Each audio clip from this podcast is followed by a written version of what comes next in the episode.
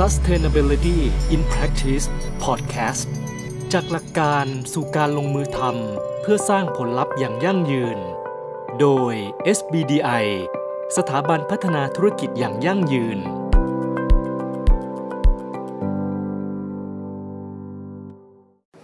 ค่ะ ก็จากครั้งที่แล้วเนาะที่เราคุยกันว่าการทำ corporate sustainability เนี่ยค่ะสำหรับปีนี้เนี่ยมันเริ่มที่จะมีแนวโน้มมีการพัฒนาต่อไปยังไงแบบไหนนะคะ ซึ่งเราก็สรุปมาได้ทั้งหมดเนี่ยก็มี 4 หัวข้อใหญ่ ๆ ด้วยกันที่อาจารย์บอกไว้ ไม่ว่าจะเป็นเรื่องของการทำ maturity ที่จะต้องมีความแม่นยำมากขึ้นเนาะในเรื่องของตัว business model ที่อาจจะต้องมีความยืดหยุ่นให้มากขึ้น ตัว supply chain ก็จะต้องมีในเรื่องของมีใช่มี creativity สามารถสร้าง value ได้มากขึ้นน แล้วก็เรื่องที่3เนี่ยก็คือเป็นเรื่องของ strategy ที่จะต้องสามารถที่จะตอบสนอง ไปจนถึงตัวของทุนทั้งหกด้าน การบริหารจัดการทุนที่ยั่งยืน ใช่นะคะ ทั้งหกด้าน แล้วก็สุดท้ายแล้วก็คือประเด็นที่ 4 ก็คือมันจะเป็นเรื่องของการเอา Data ละ sustain sustainability analytics ที่มันจะต้องมีความสมาร์ท ทีเนี้ยในครั้งเนี้ยค่ะก็เลยอยากให้อาจารย์อะลองมาเจาะลึก เราจะมาเจาะลึกในเรื่องของการทำ maturity กันก่อนค่ะว่า maturity ที่อาจารย์บอกเอาไว้อะค่ะว่ามันจะต้องมีเป็นเรื่องของมันจะต้องจากตัว ERM enterprise risk management เนี่ยมามาต้องมาเป็น enterprise sustainability risk management หรือว่าต้องต้องเป็นในเชิงของ SSRM ที่จะเป็น sustainability strategy risk management แบบนี้เนี่ยมันมีวิธีการในการทำยังไงแบบไหนบ้าง เพื่อจะให้ได้ประเด็นที่มันแม่นยำชัดเจนสำหรับองค์กรนะคะ ทีนี้ทวนนิดนึง ไอ้สี่หัวข้อที่ปุ้ยบอกมาว่าเออมันเป็นเทรนที่เวลาที่องค์กรจะทำเรื่อง corporate sustainability หรือการพัฒนาไปสู่องค์กรที่ยั่งยืนเนี่ยต้องให้ความสำคัญเนี่ยนิดนึงคือมันต้องย้อนกลับไปน้องคราวที่แล้วว่าสี่หัวข้อนี้หรือสี่สิ่งเนี่ยมันอยู่บนโครงสร้างของการบริหารจัดการองค์กรที่ยั่งยืนนะนับตั้งแต่เปิดไฮเปอร์โพสนะครับ แล้วก็มาเรื่องของอพฤติกรรมของเรา ก็คือตัว value chain business model บริหารคนที่เกี่ยวข้องคือ stakeholder ประเด็น ซึ่งประเด็นนี้ก็ถูกฉีกผ่านเข้าไป อย่างในเรื่องของการประจักษ์ประเด็นที่สำคัญ จากผลกระทบความเสี่ยงแล้วก็โอกาส จากนั้นแล้วเนี่ยก็ดึงตรงนี้เข้ามาเพราะว่าบริหารแล้วเนี่ยทำให้ทุนด้านความยั่งยืนของเรามีประสิทธิภาพไหมเนาะอันนี้อันนี้คือหลาย ๆ คนอาจจะเอ๊ะอันนี้มันใช่กลยุทธ์ขยายตัวกลยุทธ์นู่นนี่นั่นไหมนะครับ มันคือการที่เราจะพูดผสมกันเนาะทั้งในเรื่องของ corporate กับ business model ถ้า corporate เราอาจจะพูดการขยาย หรือว่าการลดขนาดหรือว่าอะไรก็ตามนะครับแต่ business ก็มาว่ากัน อันนี้เราจะเน้นในตัว business business business strategy นะครับทีนี้ตัว maturity เนี่ยเมื่อกี้ก็มีอีก 2 อันที่ปุ้ยจะพูดถึงก็คือเรื่องของตัวความเสี่ยง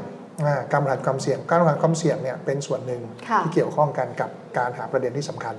อันนี้เราเราเราเราลองมาอธิบายตรงนี้ก่อน ในเชิงของความยั่งยืนเนี่ยเวลาเราทำเรื่อง maturity นะครับมันเป็น input ซึ่งกันและกันเนาะถูกไหมประเด็นที่สำคัญก็จะถูกดึงเข้าไปหาความเสี่ยง ในขณะเดียวกันประเด็นที่เป็นความเสี่ยง ก็จะกลายเป็นคุณทีเรีย หรือกลายเป็นเกณฑ์ ในการที่เราเอามาหาประเด็นที่สำคัญทั้งสองตัวมันก็ดึงขึ้นไปเหมือนกับว่ามันก็เชื่อมโยงกันอยู่มันแยกกันไม่ค่อยได้มันเชื่อมโยงกันอยู่ ทีนี้พอเราพูดถึงแบบนี้เนี่ยนะครับว่าทำอย่างไรถึงจะให้กระบวนการการทำ maturity ของเราเนี่ยมีความแม่นยำในสถานการณ์ตรงนี้ อันดับแรกเลยนะครับ อย่าพึ่งไปหาเครื่องมืออคุยกันเรื่อง mindset ของของเราส่วน mindset ของคนในองค์กรก่อนว่า เราทำ maturity ไปเพื่ออะไรทำไมเราต้องทำนะ จริง บางคนบอกไปว่าทำเพราะว่ารายงานบอกให้มีถูกถูกไหมตลาดอันนี้เป็นประสบการณ์อย่างหนึ่งที่คุยเจอบ่อยๆเลยนะ ตลาดตลาดบอกไปว่า เราต้องมีการประเมินอะไรอย่างเงี้ยครับ ถ้า mindset เราเนี่ยมองแบบนี้ปุ๊บนะครับโอกาสที่เราจะไปลดทอนคุณค่าของกระบวนการเนี่ยหรือว่าของสิ่งที่เราทำเนี่ยการได้มาซึ่งประเด็น ถูกต้องมันก็จะหายไปดังนั้นอยากให้คุยกันก่อนเลยว่า mindset นะครับ หรือการมองการให้ค่า การให้ความสำคัญแล้วก็ทัศนคติที่มีต่อ material เข้าใจให้ถูกก่อนว่า maturity เนี่ยจริง ๆ แล้วเนี่ยมันเป็นเครื่องมือนะครับหรือมันเป็นแนวคิดที่ช่วยให้เราเนี่ยนะครับไม่ไปทำอะไรโดยสเปะสปะ ต้องทำอะไรที่มันสำคัญสำคัญคืออะไรฮะสำคัญต่อตนเองคือตัวบริษัทกับสำคัญต่อคนที่อยู่ร่วมกับเราทำไมต้องให้ความสำคัญกับคนที่อยู่ร่วมกับเราด้วย ลองนึกถึงสิครับ เราอยู่ในสังคม โดยที่ไม่มีใครรัก ไม่มีใครชอบ ไม่มีใครให้ความร่วมมือ อย่างมากมันก็ไปได้ไม่นานเพราะนั้นประเด็นที่ตรงนี้นะมันก็เลยกลายเป็นว่าในขณะเดียวกันอะเกือบเกือบเกือบกระโดดไปแล้วแแต่ถ้าเกิดสมมุติว่าเราเนี่ยไปให้ความสำคัญกับคนข้างนอก ไม่สนใจตัวเองเลยค่ะตามใจเขาอันนี้พ่อบุญทุ่มนะอ่าก็เจ๊งได้เหมือนกันอ่าเพราะฉะนั้น maturity เนี่ยมันเลยกลายเป็นว่ามันต้องให้ความสำคัญทั้งสองด้านค่ะนะครับถามว่าทำไมต้องให้ความทั้งสองด้าน เพื่อให้เราเนี่ยเดินไปยังเป้าหมายของเราอืม และได้รับการสนับสนุนจากคนภายนอกด้วย มันเหมือนกับที่ถ้าถ้าเรา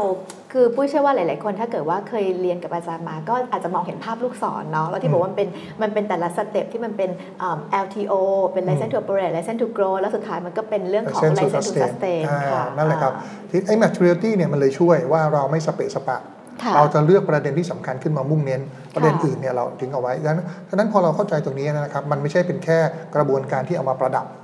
นะฮะอันนี้อันนี้หนึ่งเลยต้องอ่าให้ความสำคัญกับตัวของ mindset อันที่สองต้องเข้าใจก่อนเลยว่า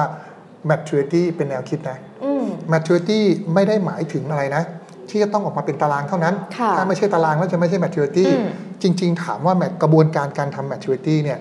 มันเกิดขึ้นในชีวิตประจำวันไหมอืมยิ่งสถานะโควิดเนี่ย maturity เกิดขึ้นในชีวิตประจำวันเลยใช่เพราะอะไรเรามีเงินอยู่ก้อนหนึ่งค่ะเรามีเงินอยู่ก้อนหนึ่งเรามีทรัพยากรอยู่ก้อนหนึ่งเราถามว่าเราจะตามใจตัวเราเองอืมเรื่องที่เราคิดว่าเราสำคัญ หรือเราจะทำให้คนในครอบครัวเราเนี่ย เขามองว่าเรื่องนั้นนะเขาสำคัญ มันจะยังไงมันจะยังไงหา balance เพราะฉะนั้นก็ยังไงมันก็ทำอยู่ทุกวันอยู่แล้วค่ะมันไม่ได้จำเป็นเราต้องออกมาเป็น matrix ค่ะหรือมันอาจจะมีแกนเดียวก็ได้ แต่มันคือการหา materiality อันนี้ค่ะประเด็นที่สองนะค่ะหนึ่งความสำคัญต้องอ่าเข้าใจก่อนว่ามันค่ะไม่ใช่เป็นแค่กระบวนการในการประดับค่ะนะครับไม่ใช่เป็นประดับยนต์อืมอันที่สองมันเป็นแนวคิด มันเป็นค่ะหลักการ เพราะฉะนั้นแล้วเนี่ยมันจะใช้เครื่องมือหรือรูปแบบออกมาเป็นยังไงไม่มีปัญหาค่ะเราสามารถทำได้ทีนี้พอเป็นแบบนี้ปุ๊บนะจะทำให้มันมีความแม่นยำในองค์กรมากยิ่งขึ้นอืมนะครับค่ะหลุดจาก 2 ข้อนี้แล้วเนี่ยนะหนึ่งเวลาที่เราทำ maturity เหมาะสมไหมอ่ เพราะเมื่อกี้ maturity นะครับมันจะถูกใช้เพื่ออะไรใช้เพื่อตัดสินใจหาความเสี่ยงค่ะหรือใช้เป็นประเด็นที่ส่งออกไปในการบริหารจัดการว่า ถ้าเรื่องนี้สำคัญค่ะมันควรจะยกระดับอยู่ในระดับกลยุทธ์อ่าหรือการตอบสนองอย่างการ well ค่ะ manage จัดการดีค่ะๆหรือเป็นแค่ ad hoc เป็นครั้งๆ ก็มีนะค่ะเออฉะนั้นแล้วเนี่ย timing ทามมิ่งสำคัญเนาะ timing สำคัญใช่ว่าเราจะเลือกทำมันเมื่อไหร่ แต่ถ้าเกิดเราย้อนกลับไปข้อเมื่อกี้เราบอกไปว่าเอ้ยมันเป็นแค่การประกอบกระบวนการทำรายงานเท่านั้นงั้น เราก็ไปทำคปลายปีล้ายๆเออปลายปีปลายปีพอแต่ได้บางประอเด็นงค์กมารก็มาเขียนถูกแต่ในค่ะบางองค์กรเนี่ยเขาให้ความสำคัญตรงนี้ปุ๊บเนี่ยเขาทำ maturity ตั้งแต่ต้นปีนะต้นปีหรือหรือปีหน้าจะออกกลยุทธ์ค่ะเขาทำปีนี้เลย ใช่คือปุ้ยทำก่อนออกกลยุทธ์เลย ปุ้ยเคยเห็นเหมือนกับอ่าหลาย ๆ องค์กรเหมือนกันที่อืมเหมือนกับว่าเขาก็จะมีแผนของเขาว่าแต่ละปีเนี่ยเขาจะมีการทำพวกกลยุทธ์ของบริษัทเนี่ยเมื่อไหร่ยังไงเพราะฉะนั้นเขาก็จะพยายามทำ maturity เนี่ยใช้ก่อน ก่อนหน้าอ่าเป็นเพื่อให้ได้เครื่ท็องมืออปิกมา แล้วมาเป็นถูอิกนต้พุตอย่างมาหเป็นนึ่งอินพุตอย่างหนึ่งจากค่ะนั้นเสร็จปุ๊บพอดีพลอยไปแล้วไปบริหารจัดการอ่าอันนี้คือความสำคัญอันที่หนึ่งนะอ่าหลังจากค่ะที่อ่าเราปรับ mindset นะทั้งสองอ่าทั้งสองกรไปแล้วนะที่ค่ะอันนี้หนึ่งนะปรับ timing ให้เหมาะสม เพราะฉะนั้นแล้วเนี่ยถ้าฟังแบบเนี้ยง่าย ๆ เลยก็คือว่าในองค์กรเนี่ยถ้าเราอยากจะรู้ว่าองค์กรเราเนี่ยมี mindset กับเรื่องนี้ยังไงนี่ยดูเวลาที่มาดูทำเลยมาดูทามมิ่งดูได้เลยนะได้เลยนะว่าอะทำตรงไหน อันที่ค่ะสองพอมี timing แล้วนะครับ criteria อ่าค่ะเวลาที่เราทำเนี่ยเกณฑ์หรือ criteria เนี่ยยังไงค่ะหลายๆคนบอกว่าโอ้เกณฑ์หรือ criteria ก็เอามา standard เขาบอกว่าให้มีอย่างนี้อย่างนี้อืมก็ใส่ไม่ผิดนะครับค่ะแต่ถามว่า standard เขาทำให้ universal อืมให้ใช้ได้ทั่วโลก ให้ใช้ได้ทั่วทุกองค์กรเขาเลยตั้งมาเป็นเกณฑ์ค่ะเช่นต้องมาว่าประเด็นนี้ material สำหรับเราเพราะมันเป็นความเสี่ยงนู่นนี่นั่นนะครับแต่บางองค์กรที่เขาใส่ใจเรื่องนี้นะ ผมเคยทำงานกับ CEO ค่ะนะครับ CEO เอ่อ ปรากฏว่าเขาใช้เกณฑ์ criteria ซึ่งเป็นตัวบ่งชี้ความเป็นความตายขององค์กรเข้ามาใส่เลย อ่า เพราะฉะนั้นตัวเอ่ยนี้ชื่อได้ไหม ได้ได้อ่าได้ SC Asset อ่าโอเค CEO ค่ะทำเองนะครับ CEO อืมเข้าร่วม CFO เข้าค่ะแล้วระดับ C level นี่เข้ามาช่วยกันกำหนดค่ะไครทีเรีย เพค่ะราะเราจะบอกไปว่าประเด็นเนี้ยมันเป็นประเด็นที่เราจะเอาไปทำเป็นกลยุทธ์ค่ะเราต้องตอบสนองเพื่อให้องค์กรยั่งยืนจริงอืมๆคุณพงษ์เข้านะครับค่ะแล้วคุณพงษ์กับทีมเป็นคนมาบอกเลยว่าไครทีเรียที่เป็นความสำคัญสำหรับตนเอง ระยะสั้นระยะกลางระยะยาวคืออะไร แล้วกำหนดออกมาเลยค่ะพอกำหนดมาเสร็จปุ๊บทีนี้จุกไหมไครทีเรียมันแม่น ทีนี้เวลาที่เราเอาไปใช้งานต่อเอาไปทำถูต่อกเนาะเกณฑ์มันค่ะแม่นมันก็เลยบ่งชี้ว่านี่นะ มันเป็น Impact ที่มันจะมีเอ่อ ความเสี่ยงสำหรับเราในระยะสั้นอืมนี่เห็นไหมบ่งชี้ได้ค่ะใครจะบ่งชี้อะเราเป็นคนที่เข้าไปเราไม่รู้ไงความเป็นอืมไปขององค์กรอยู่ตรงไหนค่ะใครที่เลียต้องให้คนที่เขารู้ทิศทางขององค์กรที่แท้จริงมาเป็นคนกำหนด เพราะฉะนั้นก็ต้องเป็นคนที่เหมือนกับถูกต้องก็ถูกแล้วที่อาจารย์บอกว่าเหมือนกับได้รับความสำคัญจากถูกผู้ต้องบริหารระดับสูงที่เป็นถูกคต้องนเข้ามา เพราะก็จะเข้าใจว่าจะจะทำให้จะดำเนินธุรกิจไปในแนวทางไหนเพราะฉะนั้นจะต้องใช้จะต้องระบุเกณฑ์อะไรยังไงค่ะอันนั้นก็ใช้เกณฑ์การเงินอืม เกณฑ์พนักงานค่ะเกณฑ์ในเรื่องของอะไรฮะในเรื่องของสิ่งที่เป็นการตัดสินใจของลูกค้าเข้าว่ามาเลยลูกนะถ้าลูกค้าจะซื้อถูบ้านเรากเนาะนี่ไงอ่านี่ไงค่ะทั้งอย่างเนี้ยเนี่ยคือความสำคัญของที่ตรงนี้นะค่ะจากนั้นนะครับอ่าเมื่อกี้นี้ไทม์นะเหมาะสมอ่านะ timing ทีเรียละ criteria แล้วต้องสะค่ะท้อนความสำคัญขององค์กรจริงนะค่ะอันสุดท้ายครับ input อืม เวลาที่เราบอกไปว่าเฮ้ยประเด็นนี้มันสำคัญจริง เคยไหมเครื่องมือดีแต่ input อะอย่างเช่นอ่าแล้วประเด็นนี้จะมีความสำคัญไง ปรากฏว่าคนที่เข้าร่วมอะเขาไม่เคยรู้มาก่อนเลยว่า climate change จะมีผลกระทบกับธุรกิจอย่างไรเขาก็อืมตัดออกไงค่ะเออเขาไม่รู้ว่าอ่าประเด็นเรื่องของ stakeholder engagement เป็นแบบไหนเขาก็ตัดตัดออกไงค่ะเพราะฉะนั้นตรงเนี้ยฮะเราต้องมาให้ input กับผู้บริหาร หรือคนที่จะเข้ามาประเมินก่อนอ่านึกออกไหมบางทีให้ผู้บริหารมาประเมิน แต่ผู้บริหารไม่เคยรู้เลยว่า ประเด็นไหนหรือ ESG topic อันไหนที่มันจะ relate หรือมีค่ะความสัมพันธ์ไปยัง